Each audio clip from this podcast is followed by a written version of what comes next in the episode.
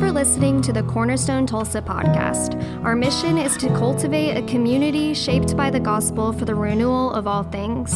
If you'd like to learn more about our church, you can visit our website at cornerstonetulsa.org or find us on social media. And with that, let's hop into this week's teaching.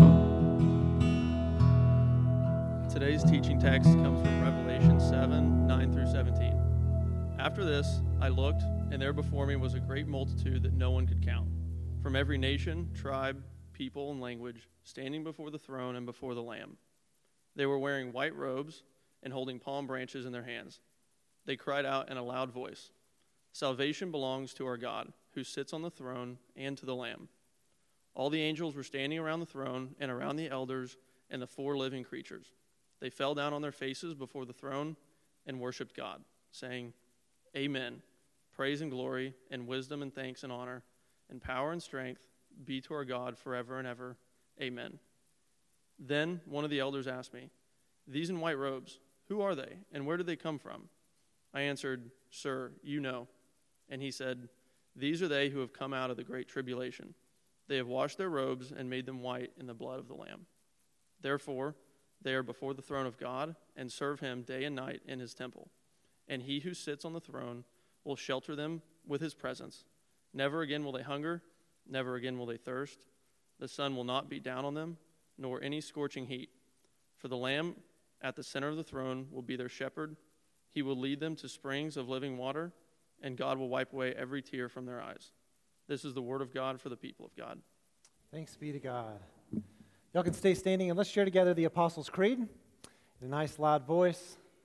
I believe in God the Father Almighty, creator of heaven and earth. I believe in Jesus Christ, his only Son, our Lord, who was conceived by the Holy Spirit, born of the Virgin Mary, suffered under Pontius Pilate he was crucified, dead, and buried. He descended to the dead. On the third day, he rose again. He ascended into heaven and is seated at the right hand of the Father. He will come again to judge the living and the dead. I believe in the Holy Spirit, the Holy Catholic Church, the communion of saints, the forgiveness of sins, the resurrection of the body, and the life everlasting. Amen. You can have a seat.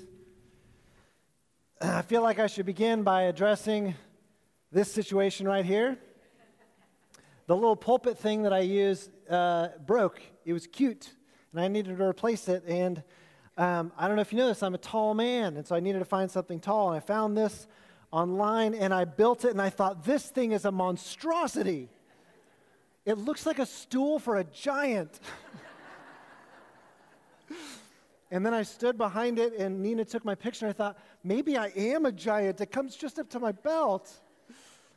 But I thought, I'm not going to be able to preach without saying, this is a stool for a giant. Well, today we're wrapping up our study of the Apostles' Creed. It's been 10 weeks. Uh, have you learned something if you've been around? Okay, good. I feel like for me, it's been a, a really rich exploration in the basics of, of the Christian faith. I, I do hope that it's been meaningful to you. And we're ending with the very, very good ending of God's story. I believe in the resurrection of the body and the life everlasting. And one of the things that I've hoped to do in teaching through the Apostles' Creed, but really in teaching systematically through the Bible over the last handful of years, and hopefully for many more years to come, God willing, is to orient us in God's story. To help us to appreciate that our lives in all of human history and the cosmos are, are, not something of our own invention, but we find ourselves in the middle of a story that God Himself is authoring. God chose to make all things. God chose to create humanity. God, God created this grand narrative of which we find ourselves a part. And the, the end of history will be when, when God brings everything to its stunning conclusion and we begin the next chapter into the great unknown. But it's very easy to forget in, in our world as it is, with our hearts as they are, that we're in the middle of God's story. We have too many diapers to change, and it's too difficult just to make ends meet, and we try to keep up our relationships, and it's very easy to forget that we're part of God's big story. And so, one of the gifts that God gave uh, to the people of Israel was this way of remembering and reenacting and living into God's story on a weekly basis and on an annual and a seasonal basis. God gave his people these, these rhythms, these ways of behaving together that could train their hearts to remember that they're in his story. One of the most basic ways in, in the week of, of, six days of work and a day of rest calls to mind the story of creation, how God created in six days, and on the seventh day, God rested and delighted in the things that He made. And so, as the people of Israel would work for six days and on that seventh day enjoy rest, they would remember how God is the author of creation and I am not the captain of my own destiny. It also called to mind the story of the Exodus, how after God had led his people out of 400 years of slavery and they crossed through the Red Sea and they found themselves at Mount Sinai, God gave in one of his top 10 most important things to do remember the Sabbath day by keeping it holy. And in the, the accounts of the Ten Commandments in Deuteronomy, he says, For remember that you were slaves in Egypt, and the Lord led you out with a mighty hand and an outstretched arm that just by virtue of taking a day off every week, they would remember God created all things and God has delivered us from slavery. We are not slaves to our work. We don't have to earn an identity. We can just rest in the fact that God is superintending creation toward its intended end. The weekly rhythm of work and rest was a way of habituating themselves to remember the story.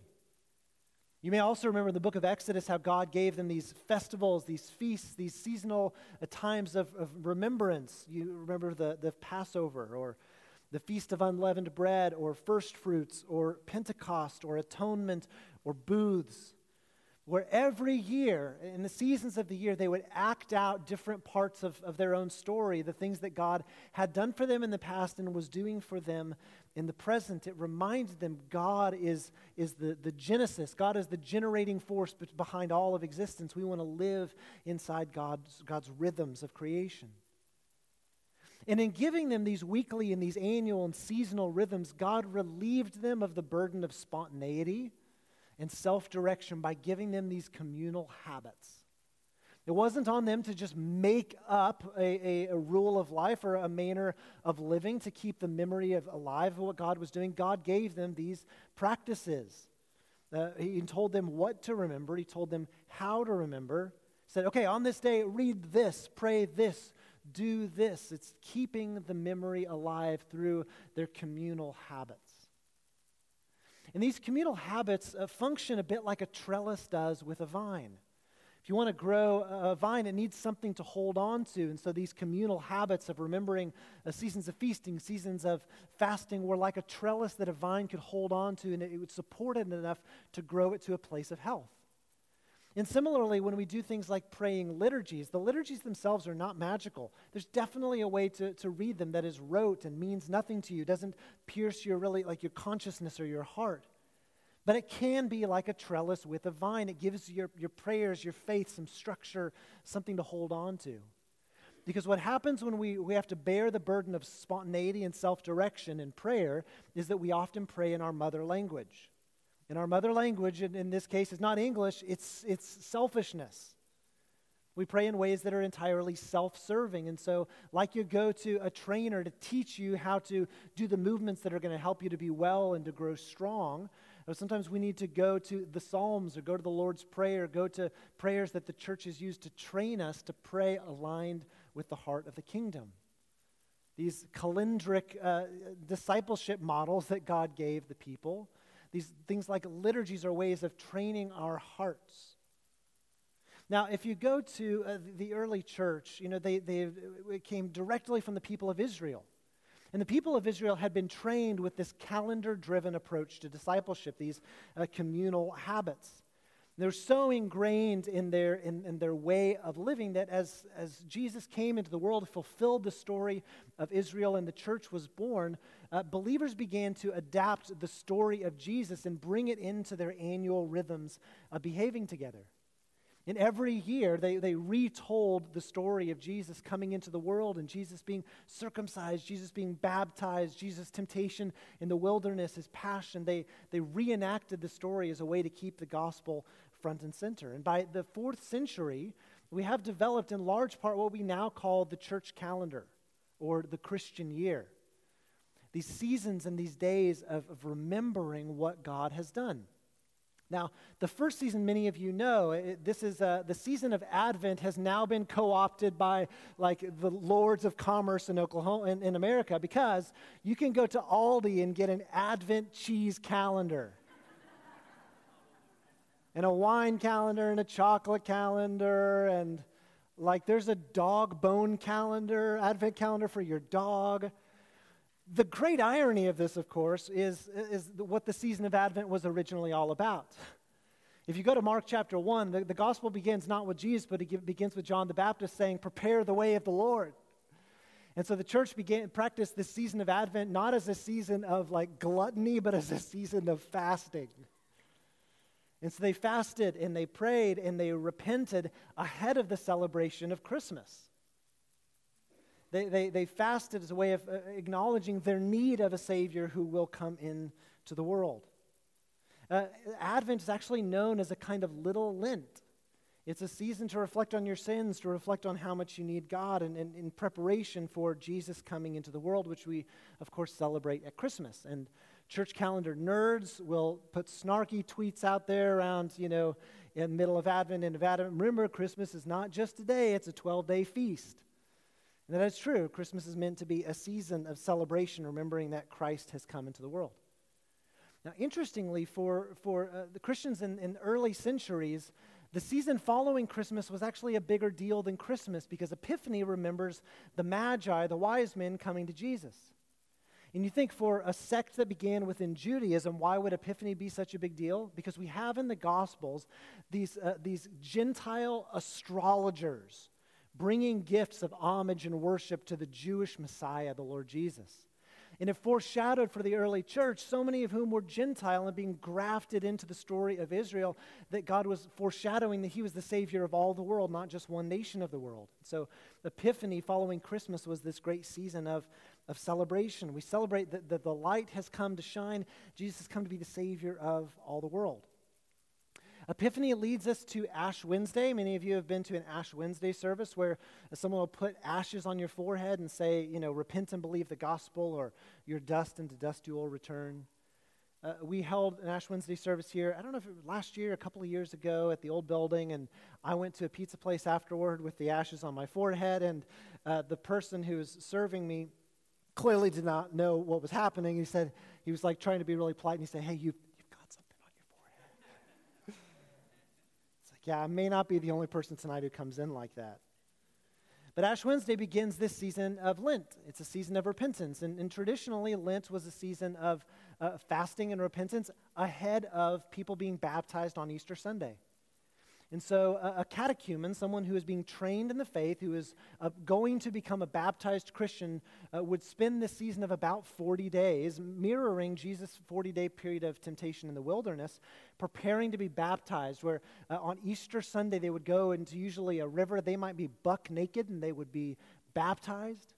They would be invited for the first time to join the church in corporate worship and then to receive the Eucharist, Holy Communion, for the very first time. But Lent was the season of preparation. And so, along with those who would be baptized, the church practiced the season of reflecting on our sins. And so, very common in the season of Lent, people will give things up.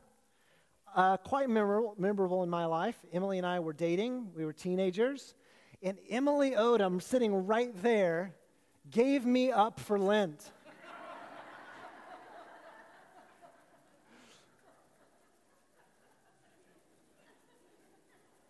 And it's not like she broke up with me and we just called it that. No, she expressly gave me up for Lent. In fairness, things have worked out pretty well, so maybe you should try that. But in Lent, people often give things up, give up habits like, you know, coffee or, or social media, or, or even better, take things on, virtuous practices like reading the Bible and prayer.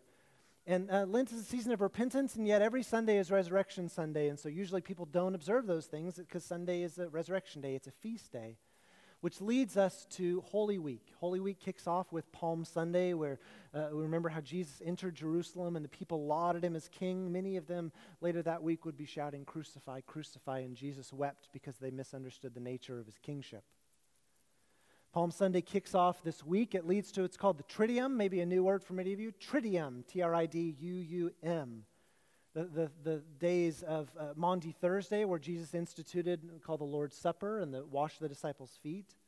Good Friday, how Jesus gave his life for the life of the world. Holy Saturday, where Jesus was laid in the tomb, and uh, this, the scriptures teach us he went and preached to those who from the time of Moses had died. Is the mystery of Holy Saturday. And then, of course, we remember Easter Sunday, where Jesus uh, proved himself victorious over the powers of uh, sin and death. Uh, following Easter Sunday, we have the season of Eastertide. It's a longer celebration than the fasting season of Lent. It would lead to uh, Ascension, where we remember that Jesus has been ascended, has ascended as King over all the earth. This would lead us to, this, to Pentecost, the descent of the Spirit, and then the following Sunday is Trinity Sunday. And this, uh, fall, beginning kind of in December and leading to about the end of school, takes us through most of the named days in the church calendar. And the season that follows is called Ordinary Time, or the season after Pentecost. And ordinary doesn't mean like regular, it means named, because it's, you know, the first week, second week, third week after Pentecost. And all of it leads to this Sunday. And this Sunday is called Christ the King Sunday. It's kind of the New Year's Eve of the church calendar. We remember that the, the story that started in the incarnation of Jesus, which we'll begin to prepare for next week in Advent, uh, will be consummated. Christ will be enthroned as king over all the earth, and all people will see him. And so today is the, the New Year's Eve of, of the church calendar. And I didn't grow up with any of this. Some of you say, This is all new to me. Okay, yeah, a couple of you, yeah. I didn't grow up with any of this other than Christmas and Easter. And I was like, man, is this just a Catholic thing? And it turns out that most of the church and most of the world actually practices these rhythms on an annual basis. Of, and, and there's a certain brilliance to it. There's seasons of fasting followed by seasons of feasting. And we need, there, there's, there's an emotional balance across the seasons. There are things that we should mourn and things that we should fast for and repent of. And also, there's cause for celebration in the world. And the, the church calendar kind of trains us to live into this. And beginning today as a church, we're going to begin to lean into these things a, a little bit more. And we're going to learn together along the way uh, what it means. So we're going to practice the church calendar, but we're additionally going to do uh, two more things. Beginning next week, I'm going to do something that I have never done before, something that I feel a little bit nervousness about and a little bit of excitement about. I'm going to begin doing what's called preaching the lectionary. To some of you, you'll be like, well, yeah, duh. But preaching the lectionary is this idea. You remember the story in the Gospels where uh, Jesus was in Capernaum and, and he went up to read the scroll that was assigned for the day. And he held the scroll of the prophet Isaiah and he read the words and he said, The Spirit of the Lord is on me because he's anointed me to preach good news to the poor, proclaim the year of the Lord's favor, you know, freedom for the captive. And he rolls up the scroll, hands it back to the attendant, and say, uh, This was fulfilled in your hearing. He read what was assigned for the day. To preach the lectionary is to preach texts, to explore texts with a congregation that have been assigned by somebody else. This is an ancient historic practice and something that the, the Anglican Church does. So across the calendar year, you're reading the Old Testament and the Psalms and the, New, and the Gospels and the Epistles. And part of the adventure of it is we're going to end up studying texts that I would absolutely never choose on my own. And if we believe that all scripture is God breathed and is useful for teaching, rebuking, correcting, and training in righteousness, like we got to study the whole thing. And so the Book of Common Prayer, a tool that, that Anglicans across the world use, uh, uses assigns on a three year rotating basis these texts the Old Testament, New Testament, Psalms, Gospel, Epistles. And we're going to begin practicing this together. Now, I got to tell you, the text assigned for next week, the first Sunday of Advent, is Luke 21, and it is a doozy. And as I was looking at the text, I thought, surely we can start on something slightly easier than this. But we're just jumping in. And so, for the season of Advent, we're going to be, uh, Advent and Epiphany, we're going to be in the Gospels, mostly the Gospel of Luke. For the season of Lent, we're going to be primarily in the Psalms. For the season of Eastertide, following Holy Week, we're primarily going to be in the book of Revelation. And then following that, we'll be in a combination of some topical preaching and some study in the lectionary. That's one thing we're going to do. It's an adventure, just saying, God, you set the agenda for us. I'm not just going to pick texts that I'm good with and already know how to preach, but no, God, you set the agenda for us, and I think it's going to be fun.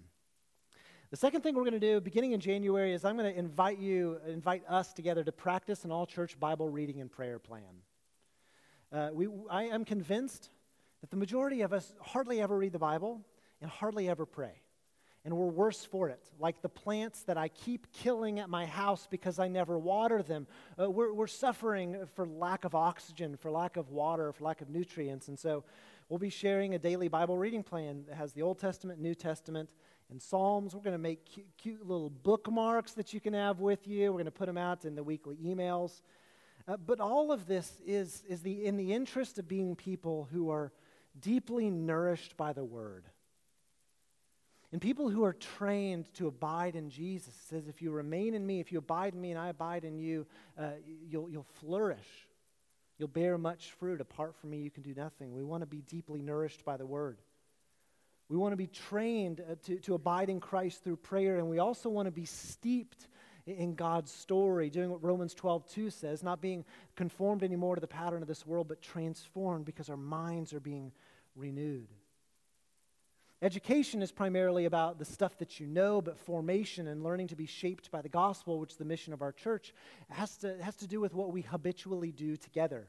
Our habits, it's, it's, it's what we repeatedly do in the rhythms of our lives. And so we're going to lean into this with a little greater intensity as a community. So I wanted you to know. Uh, I hope that you had your Bible open for the text that we just read. We're in Revelation chapter 7. You may want to open there. It's a really brilliant passage in Revelation 7, verses 9 through 17. And if you'll recall, maybe you remember that scene in Revelation chapter 5 where all of heaven is in mourning because they can't find anyone to open the scroll, which is kind of a cryptic language, gives the vision. There's no one who can unveil God's plans for the future. And then suddenly a lamb, looking as if it had been slain, appears before the throne of God, and all of heaven erupts in worship because Jesus, the, uh, the, the, from the stump of Jesse, the son of David, has come and he can open the scroll, and heaven erupts in worship. And in Revelation chapter 7, Jesus is presented as this lamb who's bringing to his Father the rewards of his suffering. First John says Jesus is the atoning sacrifice for our sins, and not only for our sins, but for the sins of the whole world. And in Revelation 7, Jesus is presenting the rewards of his suffering, the rewards of his atonement. And before the throne of God, there's this great throng of people. It says, an innumerable crowd of every nation, tribe, people, and language, and these people are in worship. They're robed in white. The, the stain of sin has been, has been forever washed away, washed by the blood of the Lamb, the Lamb's sacrifice. This great multitude are holding palm branches, which are emblematic of the victory of God over his enemies. Now, the book of Revelation can be a little bit trippy. You've got dragons and beasts and you know, colorful language and imagery. And I've largely ignored it except for the last two chapters and the letters to the churches at the very beginning because it is, a, it is wild. And I think I'm especially off put by it because the people who seem to have a little too much certainty about what it means, and they've got the charts and they can tell you the day when everything is going to go down, and they're usually on television. And uh, and I, so I struggle with the book of Revelation. And Eugene Peterson, a, a pastor, and author I really like, talked about how Revelation can be difficult to understand because of some of these TV preacher types who, who make it all very confusing or who have too much over certainty. Peterson says, There are just so many people who teach on Revelation who are simply foolish and who, like pushy guides at a tourist site, try to get us to hire them to tell us all about the furniture of heaven and the temperature of hell. Peterson struggles with these people because it said John was given this vision for a, a very practical purpose, for a pastoral purpose. Uh, John may have had this vision and, and, shared this with the churches at a time of intense persecution, maybe even under the persecution of the Emperor Nero. And this vision was given for very practical purposes for people going through uh, difficulty. It was a pastoral purpose to stoke their Christian imagination. And I'm not ashamed to admit that I, as I've said a billion times, I really love the works of J.R.R. Tolkien. I listen, I'm not going to quote him, don't worry. but I've done that enough. But, uh, you know, I'm, all, I'm often listening to lectures in the car about his works, or I'm, I'm often rereading some book of his because it just makes sense to me. And the thing that I love about it is, is not what you might guess, that it's escapist. But actually, what I love about Tolkien is I feel like he gives me a dramatized version of the world that I'm already living in. There's something about reading Tolkien that makes me feel a little more grounded and present in the world where we are. And, and the book of Revelation serves a very similar purpose. Revelation is this kind of graphic novel or comic book view of what God was doing among the people in, in the first century and beyond. And about all of this, uh, Peterson says we need this kind of voice, this kind of like coming from a totally different angle. He says God's faithfulness, new every morning, finds me heavy lidded. It's just, it's just hard to see God's faithfulness sometimes. He says, I'm thick skinned to the Spirit's breeze. I'm dull eared to the heavens declaring the glory of God. Is there no vision that can open our eyes to the abundant life of redemption in which we're immersed by Christ's covenant? Is there a trumpet that can wake us up to the intricacies of grace, the profundities of peace, the repeated and unrepeatable instances of love that are under and over and around us? And he says, This is what we have in the book of Revelation. It helps to wake us up to see things from God's point of view and to rediscover ourselves as a being in the middle of God's unfolding story. So go back to that image that we see in Revelation chapter 7 the Lamb, the throne, the great throng of people, the elders, the living creatures, the angels. And this vision helps us to, to get a picture, to stoke our imagination of what, what it might be like when, when creation reaches its conclusion, when history reaches its denouement we see, now just picture this, we're, we're a rather ethnically homogenous group in this room. So don't picture this. We should change that, by the way. Invite people. The picture around the throne people of every tribe and nation and language on earth. Picture before the throne of God Iraqis and Azeris Picture Bengalis standing next to Canadians, Bolivians and Ghanaians and American believers, men and women, young and old, rich and poured the most diverse group of people you could possibly imagine, gathered around the throne, robed in white, united in adoration of the Lord Jesus, holding palm branches to signify palms of peace flowing from Christ's victory.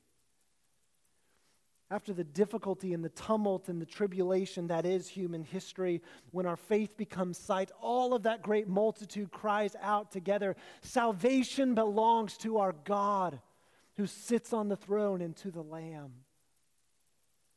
After all of these years and millennia in human history of waiting and wondering and hoping that we were aligned with what was true, we see him who our hearts desire, and all of, all of the company of humankind just shouts out, All hail King Jesus!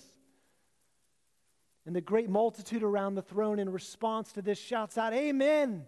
Praise and glory and wisdom and thanks and honor and power and strength be to our God forever and ever. I preached on judgment a couple of weeks ago, and for me, it was a really helpful study. And if you have questions about heaven, hell, judgment, things like that, I hope that you'll listen to it. I think we, we explored some really meaningful things.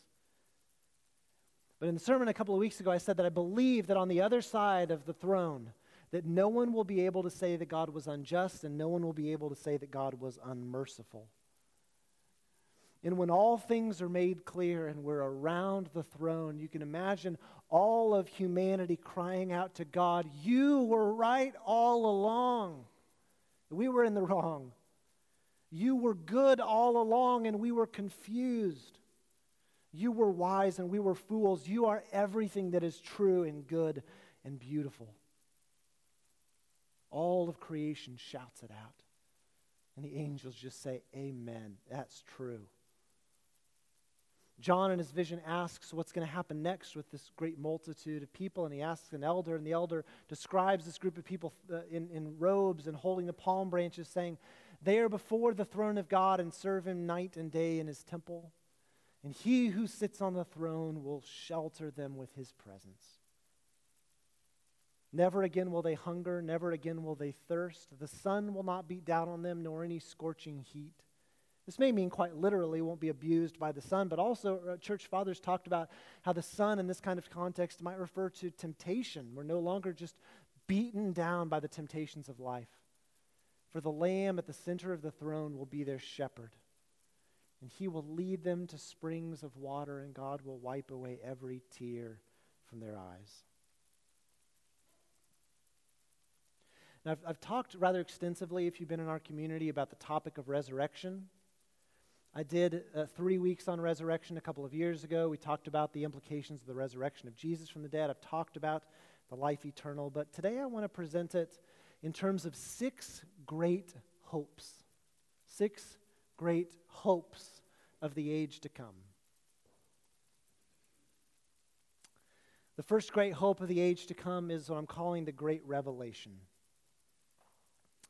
When Christ returns, the mysteries of faith will be revealed and we'll see him.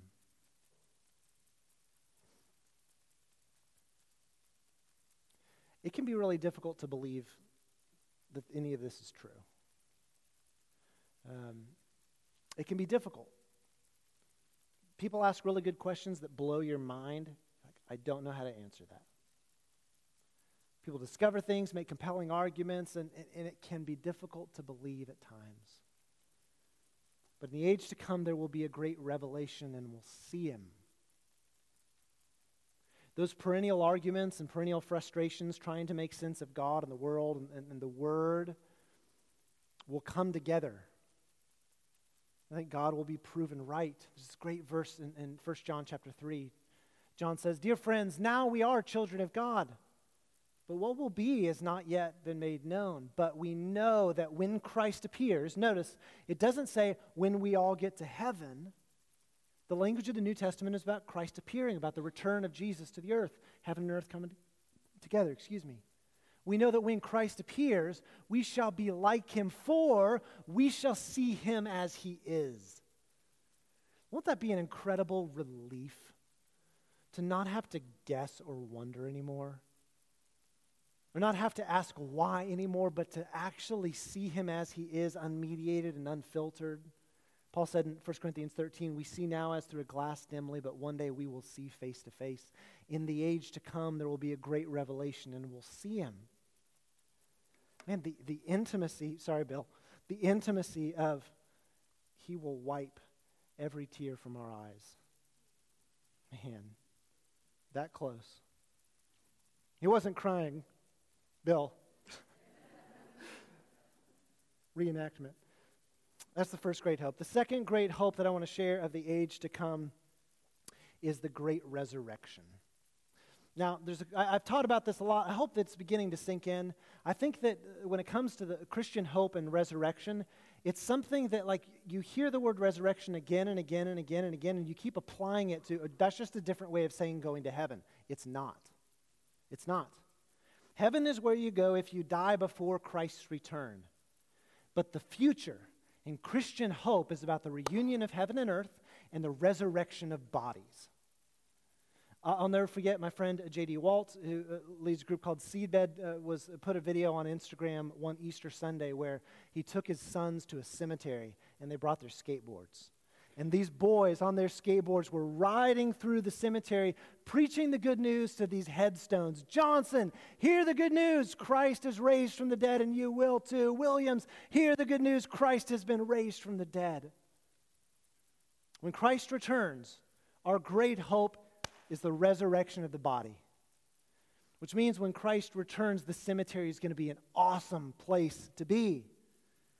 1 Thessalonians chapter 4. Brothers and sisters, we don't want you to be uninformed about those who sleep in death. This is one of the preferred Bible ways of talking about people who love Jesus who die. And then again, remember the conversation about metaphors and the body? We have a metaphor of sleep, because if you sleep, you're going to wake up. I don't want you to be uninformed about those who sleep in death so that you do not grieve like the rest of humankind who have no hope. For we believe that Christ Jesus died and rose again. And so, we believe that God will bring with Jesus those who have fallen asleep in him. According to the Lord's word, we tell you that we who are still alive when he returns, who are left until the coming of the Lord will certainly not precede those who've fallen asleep. For the Lord himself will come down from heaven with a loud command, with the voice of the archangel and the trumpet call of God, and the dead in Christ will rise. After that, we who are still alive and are left will be caught up together with them. As N.T. Wright said, heaven is a big deal, but it's not the end of the world. Christian hope is resurrection. There's the great revelation there, there's a great resurrection. That following the great resurrection, there will be a great reunion. My grandfather died this week. Uh, the last of my grandparents.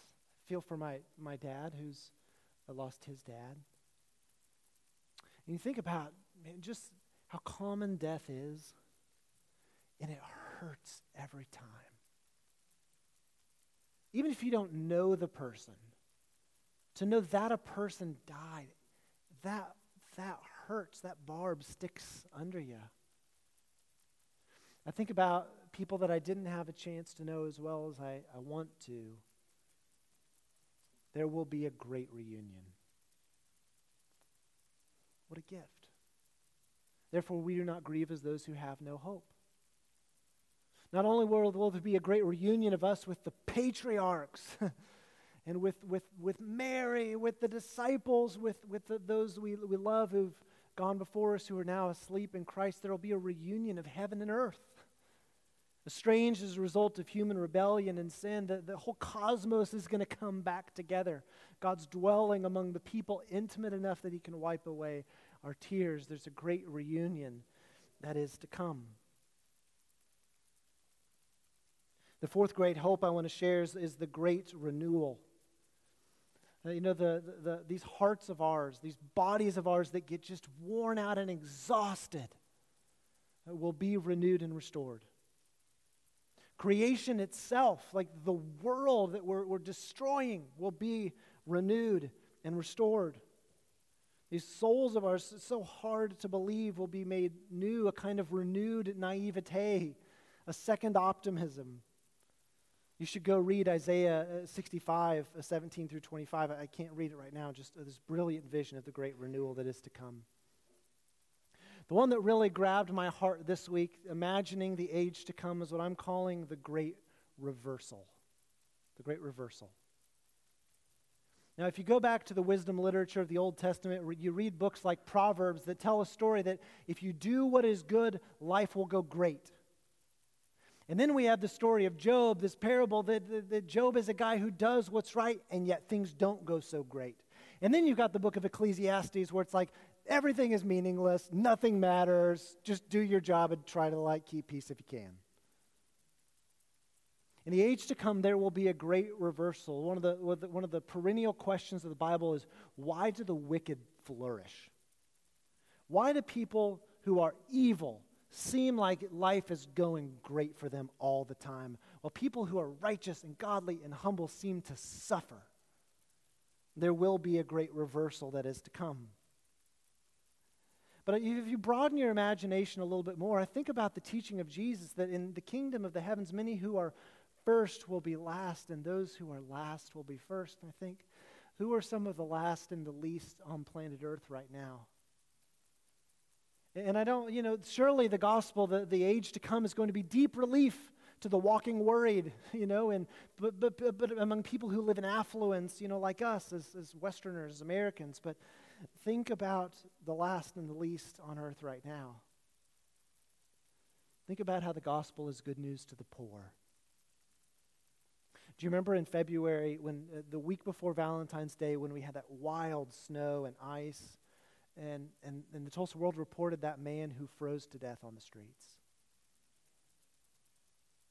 In the age to come, there will be a great reversal, and the gospel will prove to be good news to the poor, whose prayers sometimes may feel ignored. The gospel is going to prove to be good news to the forgotten there will be a great reversal for those who feel forgotten.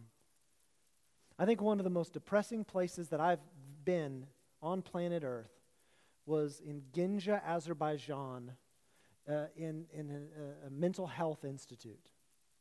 And that's dressing it up a little bit. Emily was pregnant with Libby, and we went with a, um, mission team from Asbury, and man, people live, people live in such horrible conditions.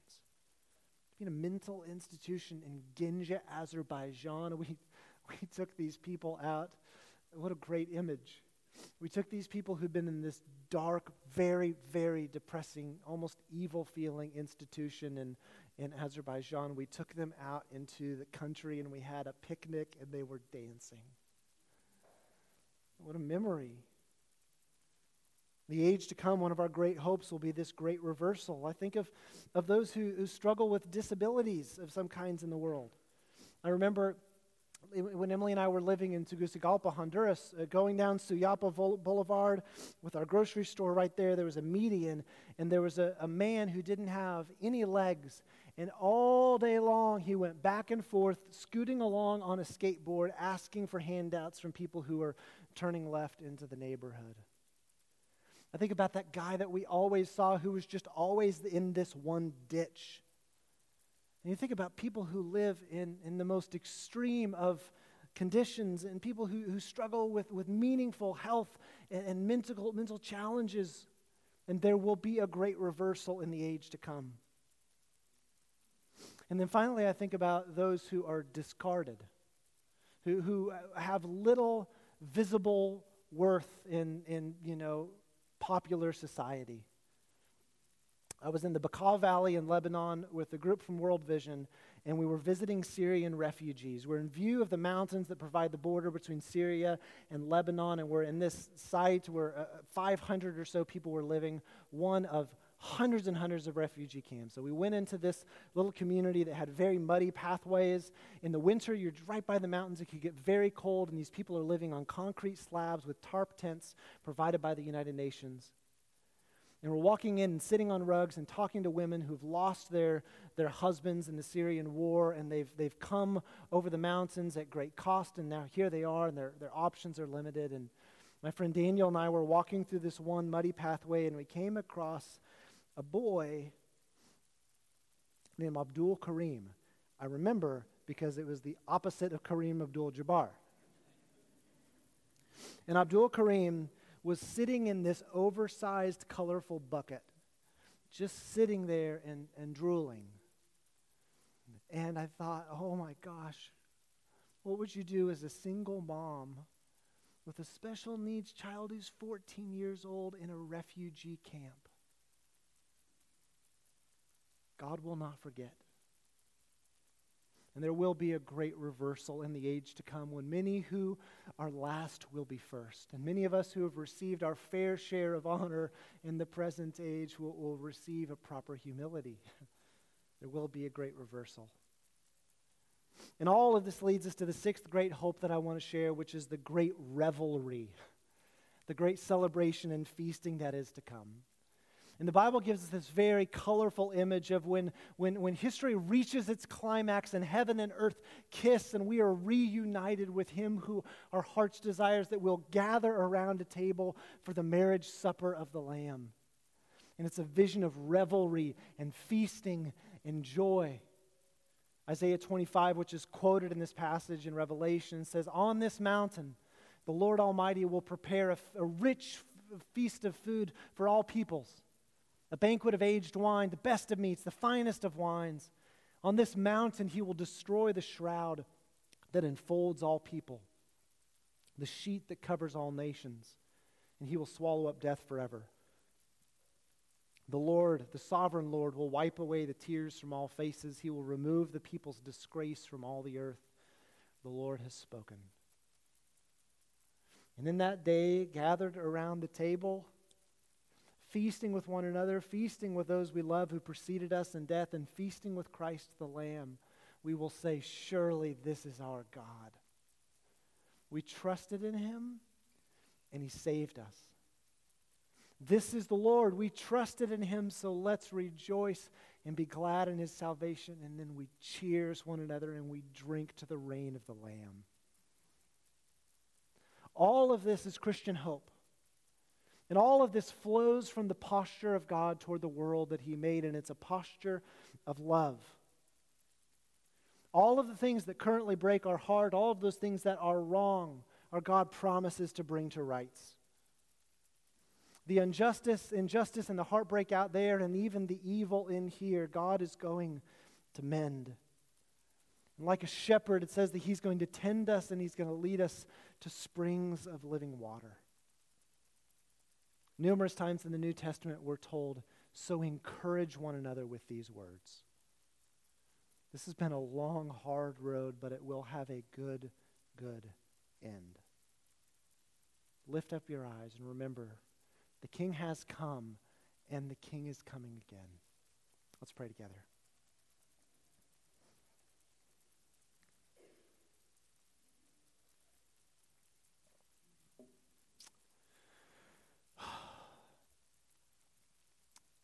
Lord Jesus, our, our deepest desire is that you would come without any further ado, without any more waiting. Would you come, Lord Jesus? Inaugurate, establish completely your reign on earth. Any request we would ever make of you, Lord Jesus, is just like a, a, a sample of that deeper prayer. Would you come and make things right? Lord, we know the example of those who've gone before us, those who have faced death as followers of Jesus because they are confident of resurrection. I pray that you would give us just a taste of that kind of hope. That by your Holy Spirit, you would renew and restore our ability to persevere, to continue to believe, to continue to hope against hope. I pray, Lord Jesus, for those of us who are just beaten down by life by the disappointments of, of our most intimate relationships, by the difficulty of making ends meet, by just the, the, the challenge that it is to be a person. It can be so difficult for us, Jesus, to remember that we're a part of this grand narrative when we spend our days changing diapers and we spend our days, you know, filing reports that feel like they don't have any ultimate meaning. We can spend our days stuck in traffic and relational frustration. And I pray, Lord Jesus, that you would do the work that Revelation is meant to do, that you would just animate our imagination and help us to find ourselves part of your story. I pray that you would anchor us in hope, that you'd help us to persevere in difficulty, that you'd help us to be truth tellers to one another. Shape us and form us, Lord Jesus, into your image as we take steps to lean into your story, to, to read, to pray, to, to live in Christian community, would you just bless it, cause it to be effective for establishing your kingdom in our lives and our hearts? And for those today, Lord, I just I just want to pray in particular for those who just find it difficult to believe today or just find themselves on the out and outs with you. Would you just lasso them back in with the assurance that you love them, that you're working for good even when we can't see? And Lord Jesus, we come and receive Holy Communion today, I pray that you'd make it be so much more than just a wafer and juice for us, but a means by which, through the Holy Spirit, that we experience the power of the resurrected Jesus. A foretaste of the, the party that is to come, the revelry that is to come when we feast at the marriage supper of the Lamb. So be present. Be present. Jesus, our high priest, as you're present with your disciples. Join us now in the breaking of bread. We're so grateful you listened to this week's sermon at Cornerstone. If you live in the Tulsa area, we'd love to invite you to be a part of our worship and community in person. You can find service times and more information at our website. But wherever you are, may the Lord bless you and keep you. May he make his face shine on you and be gracious to you. May he turn his face towards you and give you peace.